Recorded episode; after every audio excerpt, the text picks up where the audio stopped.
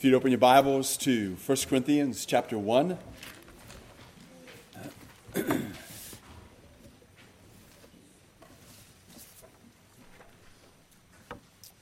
Let's bow for prayer.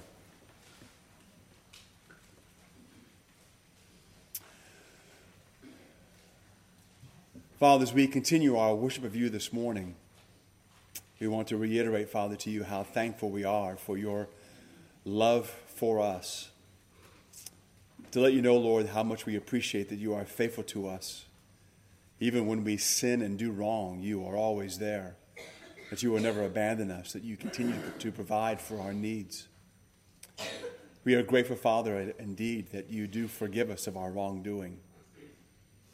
Father, as we come to your word this morning, as always, we ask that you will bless our time in your word.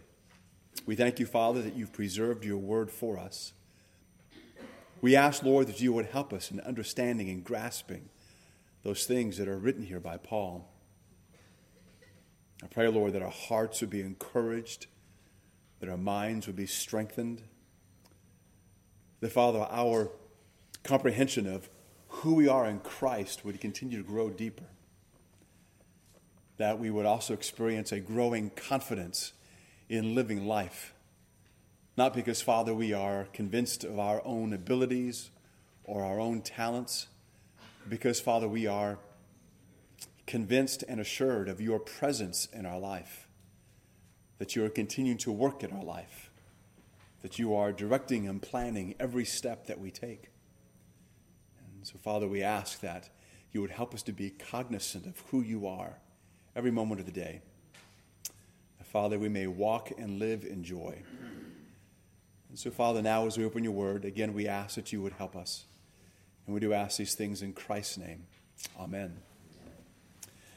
As I read through the passage this morning, uh, instead of just reading straight through it, I'm going to be making a few, I guess you would say, explanatory comments along the way um, as we get through this, because this will be a foundational passage for us and I want us to think about it often as um, we move forward over the next several weeks.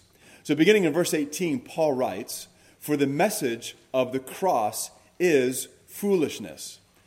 Now, if we were to stop there, that would be communicating something completely different than what Paul is intending to say. All right, because we know that the cross is not foolishness. However, the message of the cross is foolishness to a group of certain individuals. It says, For the message of the cross is foolishness to those who are perishing. So that it immediately gives us an understanding of the unbeliever and the unbeliever's mind. When they hear the message of the cross, to them it's just foolishness. It doesn't mean necessarily that they're not understanding it, but to them it's foolishness. It just doesn't really make sense. They just like, you know, who believes that? That's just, you know, some, some would even write that it's just kind of an, some weird adolescent form of fantasy, is how they might view it. So we want to keep in mind that we understand what Paul is saying here that to the unbeliever, the message of the cross is foolishness. To them, it's foolishness. He says, but, or however, on the other hand, to us who are being saved, it is the power of God. And that's why, for the believer, to us, the message of the cross is, is, a, is a precious thing. You know, even though we know the world mocks Christianity, we often will say they, they just don't understand. They're not getting it, which is true. But for us, we embrace it, we love it, because we recognize that this message, this, this truth about Christ and what he's done for us, has, was what has brought to us salvation. I am related to God because of this. And so then it says, For it is written. So he quotes from the Old Testament God says, I will destroy the wisdom of the wise and bring to nothing the understanding of the prudent. So, as he quotes the Old Testament, it just tells us what God's going to do. When it comes to the context here, which he's talking about the message of salvation, God intends to destroy the wisdom of the wise. It doesn't mean that he's intending to make them stupid people. What he's intending to do is to take what they believe is wisdom, what they believe is knowledge, and he's going to show that it really isn't much of anything, that it falls apart, that it's not real truth. And he's going to bring it to nothing. For all the understanding they think they have, they don't have it. They're not really seeing anything clearly. So he asks some rhetorical questions in verse 20. Where is the wise? You could, add, you could say it this way Where is the wise of this world? Because God is pitting himself against the wisdom of the world. So, where is the wise of the world? Where is the scribe? Where is the disputer of this age? Has not God made foolish the wisdom of this world? So here he wants us to understand that God has done something here. God has taken the so called wisdom, the so called knowledge, what all the academics are pouring out, what the philosophers are pouring out. He is taking what they have, are giving us and he's revealed it as being really foolish. And he's shown it to be foolish. Then he says in 21 For since in the wisdom of God, the world through wisdom did not know God, it pleased God through the foolishness of the message preached to save those who believe. So, verse 21 in God's wisdom, in all of God's great knowledge, he has decided that the world was not going to know him through worldly wisdom. That was not going to happen. It, it, can't happen. It's an impossibility. But God has decided, in his wisdom, he decided that. And it also pleased God then that through the foolishness, which again we go back to what he said earlier. He's not saying it is foolish, but to the unbelieving world, this is foolishness. So God says, okay, fine. I'm going to take this foolishness and I'm going to use this to save those who believe. Then he breaks down humanity into a couple of groups, non believing humanity. In verse 22, he says, Well, the Jews request a sign. They always want a sign. And we saw that through the life of Jesus. Jesus gave them one sign after another. And then what did they do? They asked for a sign. We want, we want to know that you really, you, really are, you really are the Son of God. Give us a sign. And of course, Jesus said, I've already given you so many signs. If another sign was given you, you wouldn't believe that either. So the Jews request a sign. The Greeks seek after wisdom. But we preach Christ crucified. So what he's saying is, look, he says, oh, we're not bringing a sign. We're not going into all this philosophy. We're just, it's the message of Christ. It's the message of the cross. Then he says about the message to the Jews, it is a stumbling block. And to the Greeks, again, it is foolishness. But to those who are called, both Jews and Greeks, called here is referring to those who've been called to salvation. God has brought them to himself. Christ, the power of God and the wisdom of God, because the foolishness of God, or you could read it this way, because the so called foolishness of God is wiser than men and the weakness of God is stronger than men. So that this is the basis for what we're going to talk about over the next couple of weeks. Because in the, in the culture we live in, and this is not a new thing, but in the culture that we live in, it is the unbelieving world that is, I guess, in essence, pretending that they're the smart ones. They've got it together. Academics is on their side, philosophy is on their side. The Christians, they're just fools. They're intellectual midgets. They don't know what they're talking about.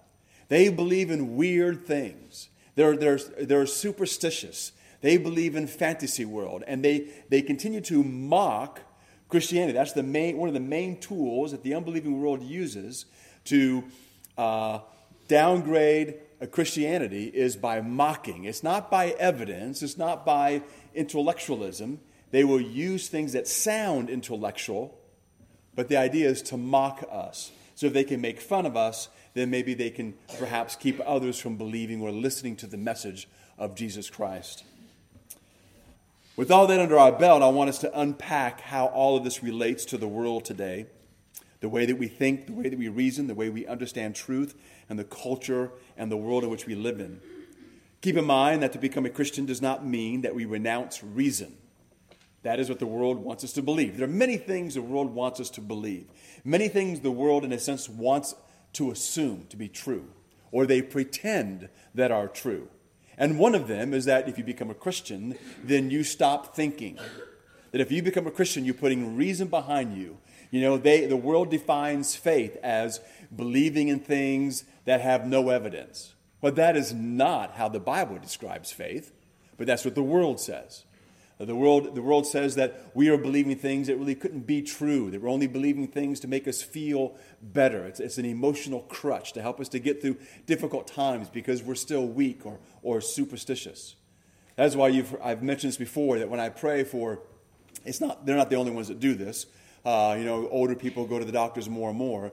But my prayer is that when anyone gets cancer or gets some kind of a disease, not only am I praying for them and perhaps that God would heal them, but I pray that when they come in contact with doctors and nurses and other, other individuals in the waiting room, my prayer is that not only will the others see that this individual draws strength from their faith in Christ, but I, I also pray that the others will not view it as only being, well, isn't that sweet? That, you know, older people or these, they, they need a crutch. So, whatever works for you. What I pray is that people realize that what you and I possess is a vibrant, living, reasonable, rational, logical faith in Christ. And that it gives to us a very real sense of strength, very real strength. That it's not just some, something we use just to kind of get us through some hard times because we're too dumb to know any better. And so we must pray for that because that's how the world views us, and that's the assumptions that the world goes by. So, again, to become a Christian doesn't mean that we renounce reason. In fact, I believe on the contrary, it enables us to become truly rational. Augustine uh, was one who said at the very heart at the very heart of his thinking is the conviction that Christian faith alone enables one to be rational. A man must believe in order to understand. In other words, to understand the world as it is, you need to believe in God first. It's not the idea that you're believing in God and there's no evidence that you just kind of move in that direction. We're going to explain that along the way. But it's not that we seek to understand on our own first, and then as we understand the world with our great reasoning, we then end up believing in Christ. No, it's the other way around. How one sees the world and interprets reality is determined by his presuppositions. We use that word a, a, a great deal at times. Everyone has presuppositions. Atheists, agnostics, religious people, Christians all have presuppositions. Presuppositions are the lens in which we interpret the world. They are the basic assumptions that we take for granted. Basic assumptions are preconceived ideas that are very rarely challenged, and we all have them. Like you talk to an individual, you may hear some of their presuppositions in certain statements. Someone may say, let's say we're talking about, let's say we're talking about some neighborhood kid who seems to be involved in a gang. And one individual says, Well, you know, I know they have trouble, but you know, deep down inside, we're all good. That's a presupposition. It's also wrong. All right? We are not all good. In fact, no one is good. That's, that's what God says. I believe that. All right? No one, no one is good. So this, this presupposition comes out. That needs to be challenged. And of course, we have presuppositions about many things. Presuppositions determine what you believe, they also determine how you look at life. And most people are unconscious of them, they're just unaware of what they are. And there are times that we need to bring that to light. So, when it comes to Christian theism or Christianity or the truth of Christianity, it is absolutely necessary. In fact, I would say that the truth of Christianity is absolutely necessary and it is impossible for Christianity not to be true. And I believe that we can establish that, that it is impossible for Christianity not to be true. Now, we, do keep, we need to keep in mind that we are never to attempt to force conversions to Christ. Most of us know that. We can't force someone uh, you know, into a little building and lock the doors so we can preach to them. Uh, that doesn't mean that we don't say things forcefully, but you know, we don't put chains on the doors. In fact, uh, my uh, Cindy's brother one time uh, attended a church in Texas. I won't tell you which one, but when the service began, they literally chained the doors, which is illegal, by the way. I think that would break most fire codes in every state of the Union. However, they chained the door shut so no one could leave. So, so just take note that if you're ever in Texas, check to see if there's chains in the back of the, of the hall there. Uh, beating someone into submission, intellectually or physically, is sinful. And it also demonstrates a lack of trust in the sovereign work of God in the heart of the lost. So we should be aggressive with the truth. We should be aggressive with love and aggressive with kindness. We can be zealous and effective in our witness without being bombastic and rude. The word wisdom is used a great deal in that passage that I read. Let me give you a very simple definition of the word that is used there for wisdom. The word wisdom is, uh, describes someone who's just simply a lover of wisdom. That's it. We are to petition God for wisdom. We are to search the scriptures for wisdom. We are to study to become wise unto salvation. God's word reveals true philosophy. So, true knowledge, true wisdom comes from God. So, pursuing wisdom is not a bad thing. We're commanded to do that, and we are to do that. Many Christians, though, as a result of that, have misunderstood. Let me read to you Colossians chapter 2, verse 8. Beware lest anyone cheat you through philosophy and empty deceit, according to the tradition of men, according to the basic principles of the world, and not according to Christ.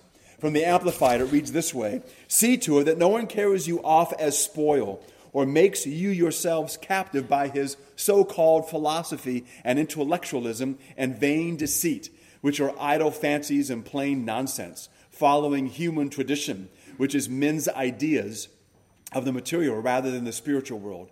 Just crude notions, following the rudimentary and elemental teachings of the universe and disregarding the teachings of Christ, who is the Messiah. So it is not sinful for Christians to study or read philosophy. What he tells us here is beware, there's a warning of philosophy that is what? According to the tradition of men. The warning here is be careful of the empty deceit that is inherent in humanistic philosophy. But he's not telling us not to pursue these things. We are to pursue these things in the proper way, as we've already said, that the Word of God tells us to seek and ask God for wisdom, to study the Word of God for wisdom, and to seek to base your wisdom on the teachings of the Word of God.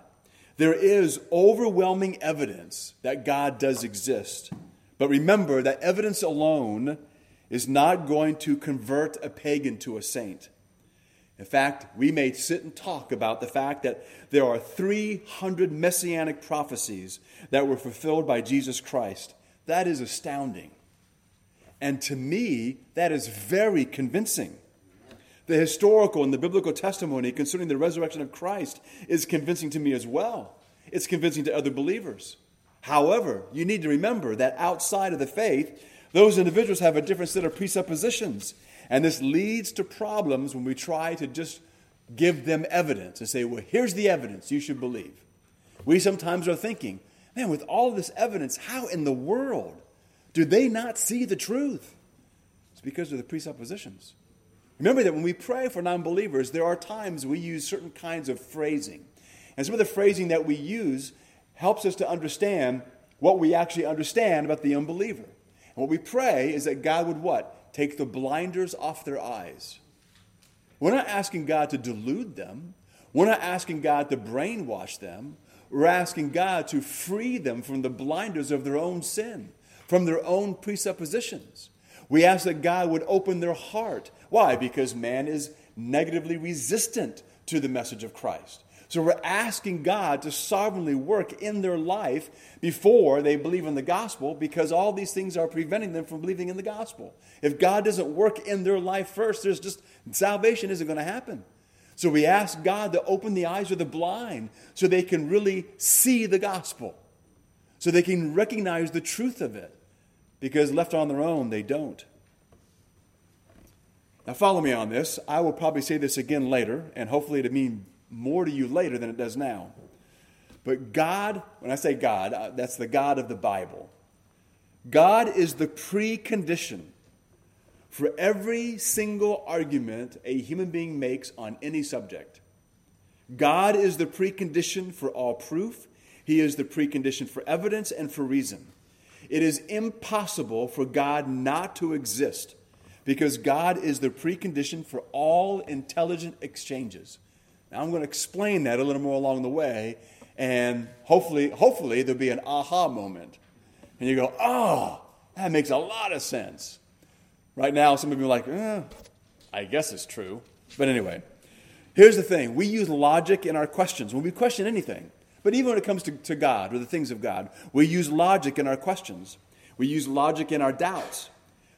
By using logic, we are actually affirming that God lives. Christianity is the only worldview that provides human reason a foundation for its proper function. Now, I'll explain that along the way. In other words, what, what people fail to realize is by thinking logically and asking logical questions, that the very act of doing that is proving that God really does exist. Because if you take their worldview, which would be an anti Christian view, whatever it is, whatever that worldview is, they cannot explain that lo- how logic even exists. We're able to explain how logic exists. We've been created by an intelligent, logical God. We are made in his image. Part of being made in the image of God is our ability to think. Yes, our ability to think has been marred by sin, absolutely. But our ability to think, to be logical, is not just a gift from God, it is part and parcel in being created in his image. He has created us to be rational, logical beings. So, therefore, whenever we use logic, we are affirming that God lives. So, let me try to unpack this a little more. When you talk with an unbeliever, remember this we are not to swap evidence with them. We need to be firm, we need to be gracious, we need to attack, I believe, their assumed starting points or their presuppositions. We need, we need to attack those things. We must use the truth from the Word of God to dislodge the unbeliever from their own self deception and their delusions. And I think we do this by demonstrating what's called the self defeating nature of their presuppositions. If you ever listen to Ravi Zacharias, you'll hear him often talk about in his exchanges with individuals that he will, at some point in the exchange, point out to them that what they just said can't be true based on what they had just previously said.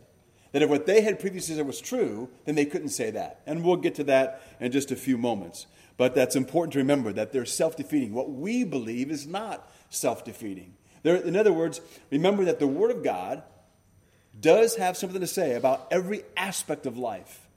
And what we're dealing with here, this the wisdom of God and how the world views the message of the Christ as being the foolishness of God, and how the wisdom of God has caused the wisdom of the world to be foolishness, and how God has destroyed it. That's what we're going to look at. So we can see the futility of man and the futility of his heart. Again, the unbeliever, the skeptic, the one who says they don't believe that God exists or there is no God, they really, by their, again, their worldview, the way they understand the world, they cannot explain where anything comes from. They cannot explain where life comes from, where thought comes from, where logic comes from, where true love comes from. They can't explain anything. Let me give you an example of that. So you ask the individual, let's talk about love. Where did love come from? What is love? Is love just a physical action? If grandma pinches the cheeks of her grandkids and kisses her husband when he goes to work. Is that love?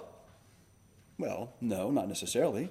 A woman can do all of that while she's plotting to murder them. Now, I know that sounds kind of funny, but have you ever watched 2020? have you ever watched 48 Hours Investigative Reports? It happens a great deal. The non Christian cannot give an answer as to what love is or where it comes from that is grounded in unchanging truth. And that's what we possess with Christ. That's what we possess with the Bible. It is unchanging. We, we know more now as a believer than we knew five years ago, but it's not because that's changed. We've changed. Our understanding of it has changed. What we are thinking about now as Christians is what Christians were thinking about in 300 AD. It may be more developed, but it's not more developed because of new information, because the Bible is the same. It's incredible the way that believers have been able to, to advance knowledge and understanding based on the same book, on the same words that the early church had. Now, you might be thinking that you, you may know some non believers who are able to explain love, who can answer those questions about love. But what I'm going to tell you is this is they can only answer that question if they borrow from Christian thought outside of the Bible, they cannot answer that question. It cannot be done. And I will show you that along the way. We're not just going to make those pronouncements. All right? But they must borrow from Christianity. So then, how do they answer those questions about love without borrowing from biblical ideas or ideals? Based on whatever religion or philosophy of life or worldview they hold, again, they cannot give an accurate or a correct or a logically consistent answer. You see, most of the world does not like to evaluate their own worldview and ask difficult questions. I've told you before, that's one of the reasons why the world gets so angry at Christians when we dare to ask certain questions. You have a panel, let's say there's a talk show, which has happened before, and you have a talk show on TV, and you have different individuals representing different religions. It's always the Christian guy who says, But how do you know that's true? He's always the guy that's doing that to whoever's speaking. How do you know that's true? And oftentimes, the one who's hosting the group is going to get upset. Well, I don't, I don't think we need to go there. Well, why not? This is pretty important stuff. Now, there are several reasons why the world is that way, but in the end, the world doesn't like us to ask that question because I think the world, in a sense, kind of already knows where that's going to go. And, and, even though they may not know any of the claims of Christianity, they know that whatever it is that they are believing in cannot stand up to the scrutiny. It can't. Because what's going to be revealed is the internal flaws, meaning it's going to eventually it's going to contradict itself and reveal that it can't be true. And that's why we proclaim, Christians are one who's, who are always proclaiming to others, examine our faith, examine the Word of God, show us where the errors are. Now, the world at times wants to say that that is just nothing but arrogance, but we still then say, okay, maybe we are saying it in an arrogant way. We'll try to say it as humbly as we can. Please, can you show me where we're wrong? And the world can't do that. The world desperately wants to do that but they are unable to. In fact, what the Bible says, again, God tells us why this is going on. They suppress the truth. They, use, they go to great efforts using all of their strength because they know that God exists. That's what we need to remember. Our presupposition is based on what the Word of God has given to us, what God has revealed to us. And God has told us that every single individual in the world who's alive today actually knows that God exists. I don't care what they say. They know that He exists. I don't think God's a liar. God, everything God says is true. So no matter how loudly they proclaim they are an atheist, they're, they're deluding themselves. They don't actually believe that. In fact, most of them, maybe all of them, but most of them, don't want to be intellectually honest. And the more they suppress the truth, the more they embrace lies and inconsistencies. It is unfathomable to imagine any scientist, academic, scholar, or philosopher in the 1950s who would have given any credence to any biologist who said, Well, I cannot explain exactly where life came from, but I know that God doesn't exist I guess what took place was aliens came and deposited some crystals in a pond of murky water, and that's where life got its start. That individual would have been laughed out of whatever school or group he was involved in. But one of the most preeminent biologists in the world today is exactly what he says. That's what Dawkins says. That's what he ends up with. That's just absurd. But what does the Bible tell us? The more they suppress the truth, the more they embrace lies and inconsistencies. Romans 1, beginning of verse 18. The wrath of God is revealed from heaven against all ungodliness and unrighteousness of men who suppress the truth in unrighteousness. Because what may be known of God is manifest in them, for God has shown it to them. For since the creation of the world, his invisible attributes are clearly seen, being understood by the things that are made, even his eternal power and Godhead, so that they are without excuse.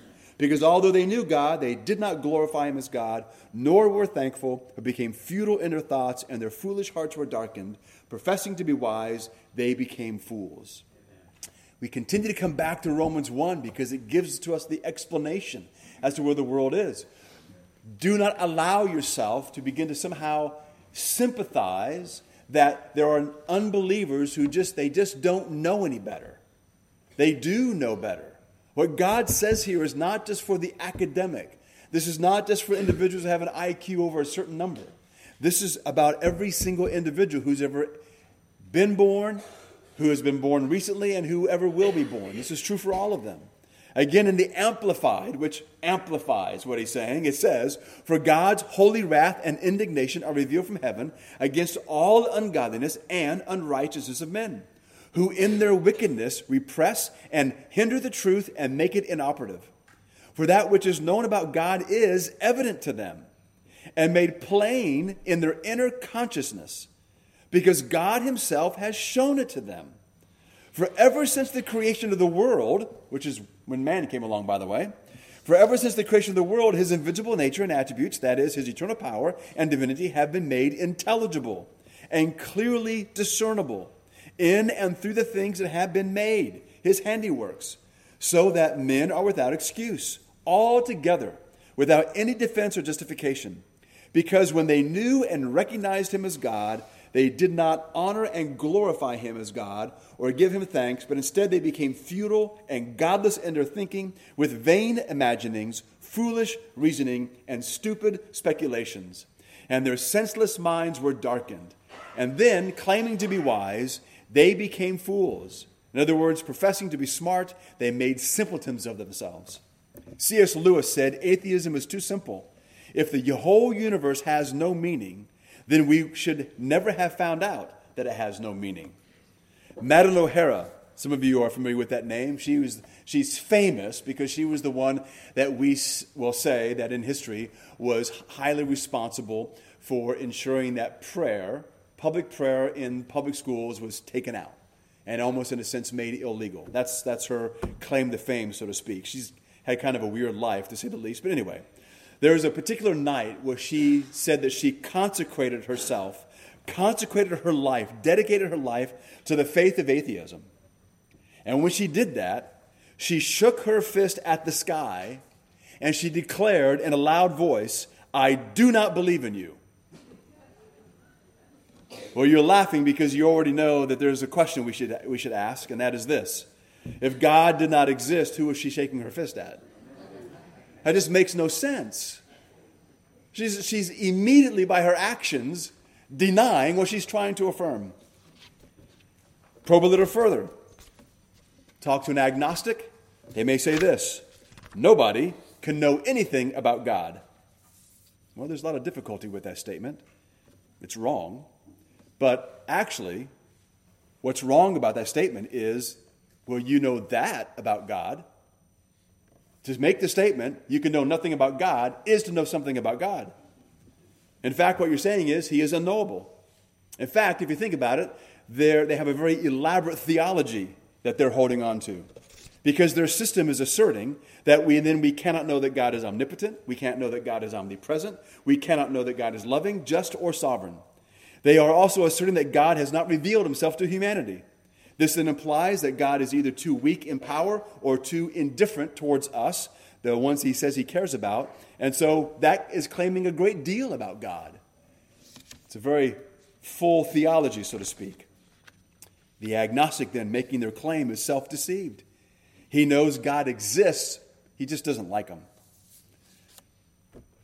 Buddhism, Hinduism, they don't have any immediate worldly or eternal good news.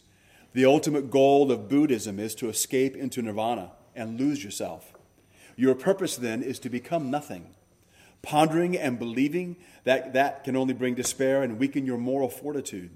In fact, you would find it difficult to explain why anything matters, why what you do matters, or why you matter.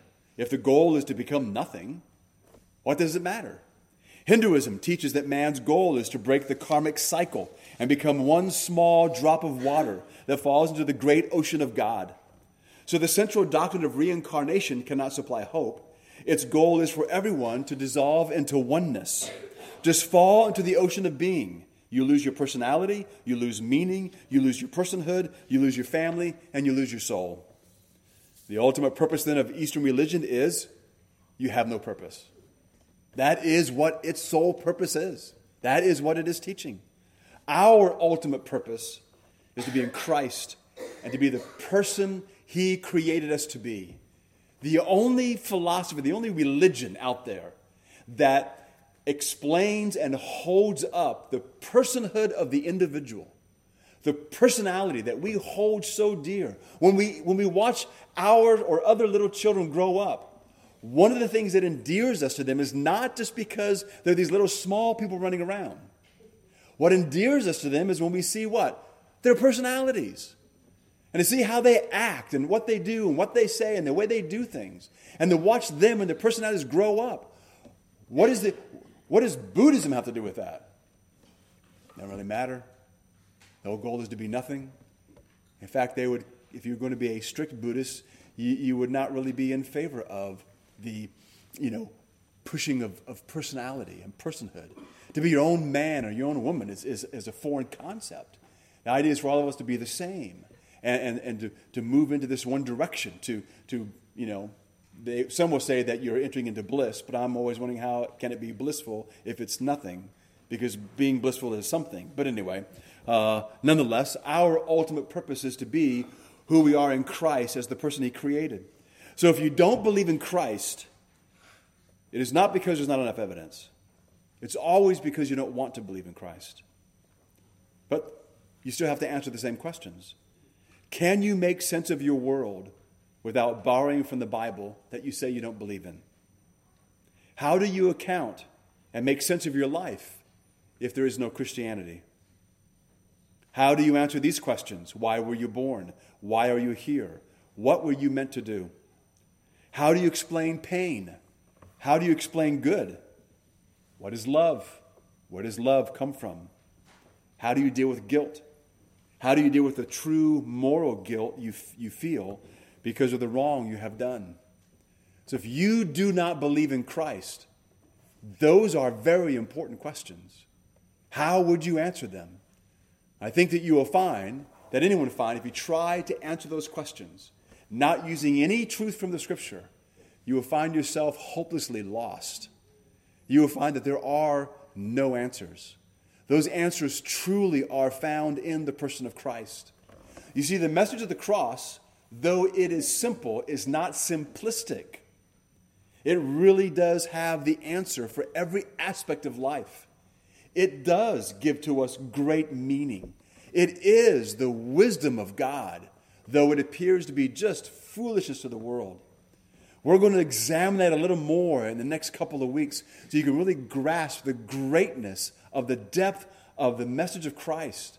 So then when you reread these words here in 1 Corinthians chapter 1, they will then begin to leap off the page. You'll begin to automatically shake your head in agreement because you will recognize the, the profound truths of what Paul is saying. And we can then move away from being enamored with just those who seem to be intellectual, who seem to have answers, who talk so well, but are just trying to find ways to justify their unbelief in what they know to actually be true. It is the stupidity of man. In Romans, it does say this at the end, when it says, professing to be wise, they became fools. Just so you know, the word for fool there is where we get our word moron from. At one time, I was a moron, and I came to know Christ. Thank goodness. Now, I'm not advocating that you call all your unbelieving friends and tell them you learned in church today that they're really a moron. That's not an effective evangelistic tool. But you will know in your mind, as you listen to them speak, they are truly moronic and they need the help of God. And what we give them, what Paul mentions there in Corinthians, is this even though the world sees the message of the cross as foolishness, notice what Paul says, but we preach Christ. He doesn't turn to some other intellectual way to do anything. He declares the message of the truth. And that is the message that we must live out and declare to those who are in such a desperate need of Christ. Let's pray. Father in heaven, again, we thank you for your grace and kindness. We thank you, Father, for your majesty. We know, Lord, that your mind is way beyond our mind. Your intellect, your understanding, your wisdom is, is infinite. And ours is not only finite, it is infinitesimally small compared to your greatness. But Father, you've given us the knowledge of you. You've given us the knowledge packaged in a way that we can, despite our level of intelligence, can understand and grasp. That is truly the mark of genius to be able to do that. And you've done that, Father, because you love us and because you care for us. So, Father, we pray that as believers that we would be strengthened and encouraged by all of this. And as always, Father, we pray for those who do not yet know Christ. We pray, Lord, that you would awaken them to the inconsistencies in the way they think and the way they live. We pray, Lord, they would become despondent as they recognize the inconsistencies in the world around them. We pray, Lord, you would help them to recognize the true foolishness that is out there and how it is that the foolishness of the message of Christ just puts to death and destroys the wisdom of man, that they would believe in Christ. So, Father, we are grateful for your grace in our life and your goodness. And we do thank you and ask these things in Christ's name. Amen.